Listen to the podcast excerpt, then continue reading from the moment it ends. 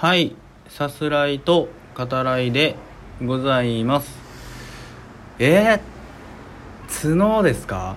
角が生えたらえー、あれですよねそのねなんていうのこうニョキッとしたねこうまっすぐなね一本角。まあ2本でもいいですけどこうとにかくこうまっすぐこう生えたね角がいいかえー、なんていうんですかね巻き角っていうんですか？あれはこう羊のようにねこう巻いた、うん、角？パーマかけたみたいなことなんですかね？わかんないけど。はいあのどっちがいいかみたいなことですよね。うんえー、どっちかな？えー、ちょっと難しいっすね。いや角いらないかな。はいさす方です。はい。うんだってねあの僕飲食やってるんで角があったらねお客さんその、まあ、コーヒーなりなんなり選ぶよりね先にこう「あ」っていう「角」っていうこの人角っていうね。はい。いわゆる角なんですけどっていう角なんじゃけどっていう、まあ、ことになっちゃうんでね。うん。もうバイトにね支障が出るんで。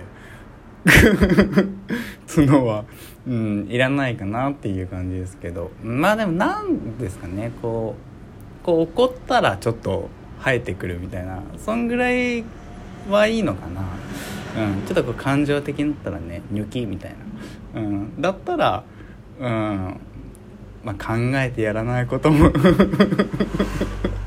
ないかなって。誰と喋ってるんだってね。そんなこと考えてるのお前だけなんだけどっていう話ではありますけど。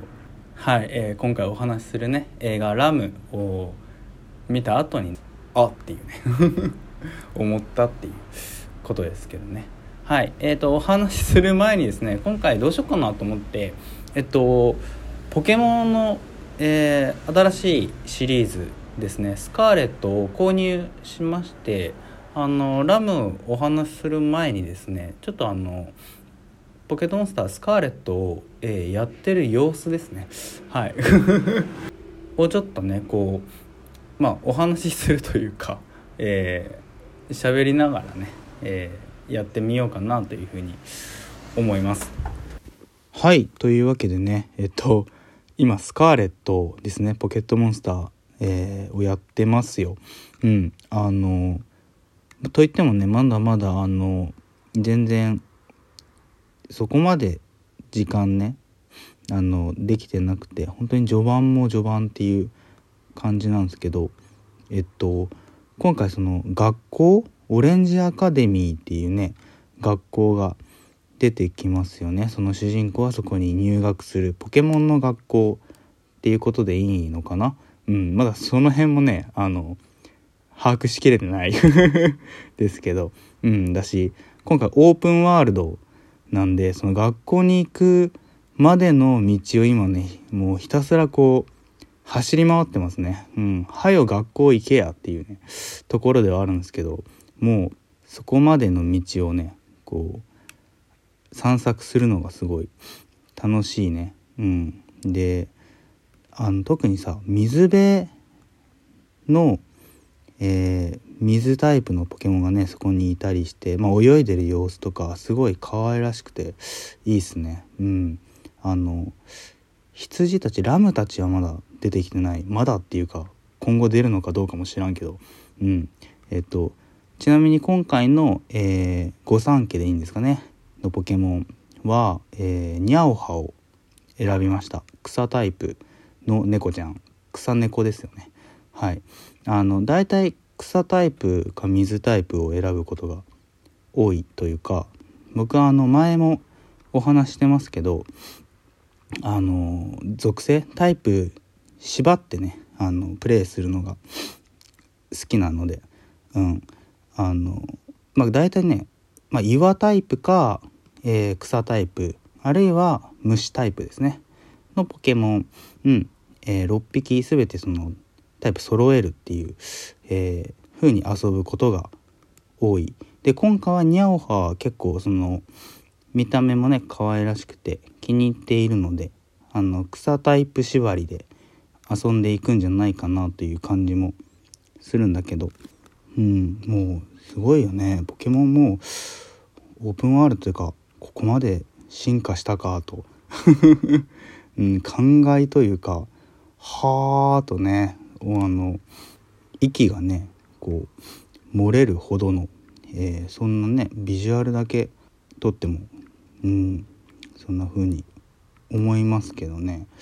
あちなみにあの主人公の見た目ですね。男の子だけどえっとまあ僕自身マッシュなので髪型がね、うん、男の子の主人公も、えー、マッシュですね。はい。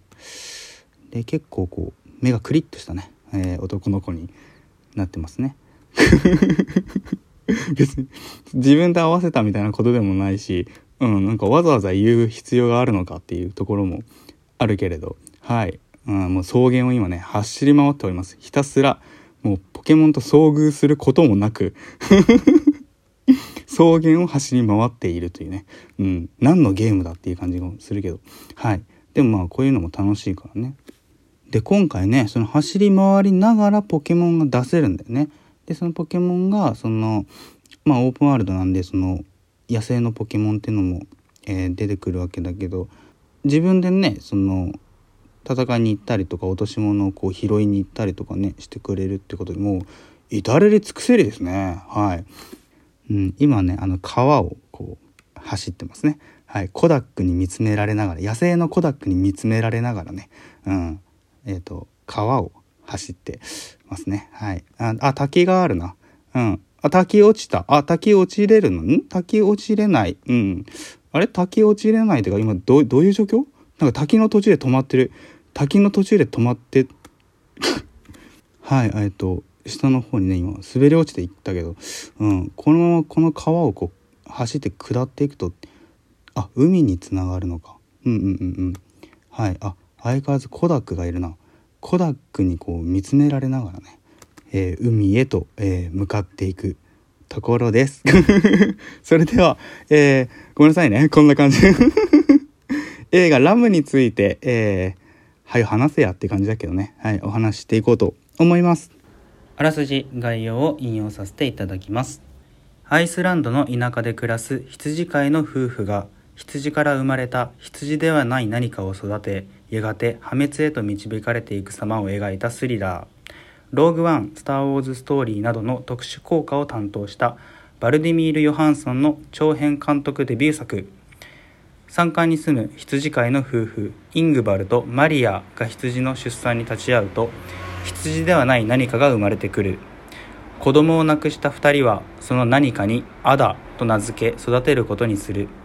アダとの生活は幸せな時間だったがやがてアダは2人を破滅へと導いていくとなっております。はいあの僕のバイト先の人たちも結構今ラム見てて、うん、今回はそのうちのバイト先見てる率が高いですね。はいどうでもいい。えっと見ながらあのなんていうんですかねこう A24 の作品っぽいなっていうふうに思ってたら、えー、北米配給権は、えー、A24 がね獲得したっていうことみたいですね。はい。で、えー、第74回カンヌ国際映画祭ではある視点部門で、えー、プライズ・オブ・オリジナリティを受賞と、えー、なっております。本当にこう独特なね味わいの、うん、ある映画ですね。ジャンル的にもねこう一つこれっていったものにうん、絞りにくいそういうところもねありますね。スリラーだったり、えー、ダークファンタジーだったりあのあらすじにもあったようにその破滅なんてねワードが出てくるとノワールをこう連想するけど、まあ、ノワール的な見方もできるっちゃできるかなっていうねそういうところもあったりして映画として、まあ、どう味わうか、えー、咀嚼していくかっていうね、うん、言い方でもいいかもしれないですね。そこにもあの個人差がね出るような気がして。面白いなと、うん、思いますけどね。はい、で映画は、えー、3章に分かれていて、まあ、アダを中心にして、まあ、ここ言っちゃいますけどその人の体を持つ、えー、羊ですねアダと、えー、人間の夫婦イングバルとマリアですねそして、えー、イングバルの弟であるペートルその、えーまあ、4者の、えー、関係がね、えー、描かれていきますね。はい。でまあここは言えないですけどあの終盤にはねまた別の、えー、とても重要な、えー、キャラクターの登場もありますけど。はい。で、えー、見ながらですねそのアダをめぐり、えーまあ、人間か羊かね、えー、そんな風にこう考えながら、えー、見ていくわけだしその登場人物たちもそういうことを考えたりする。だけど見ていく中で徐々にですねそのアダから見た人間たちつまり、えー、動物としての人間っていうものを考えさせられるそんな映画になってますね、まあ、だからある視点部門かっていうね、えー、そういう納得がありますけど。登場人物たちの視点っていうのはあくまでこう人間側だけのものだよってねこう思わせられる展開があってそれにもねこうハッとさせられますね。そして全ての動物における、えー、愛情と感情ですね。少しこう皮肉的に、うん、でもこう普遍的なものとしてね、えー、描かれていますね。はいペートルが現れてからシンメトリーな絵がね少しこう増えるといい意味でこう違和感を出すそういう細かい演出もねあの光ってましたね。是非ご覧ください。ではまた。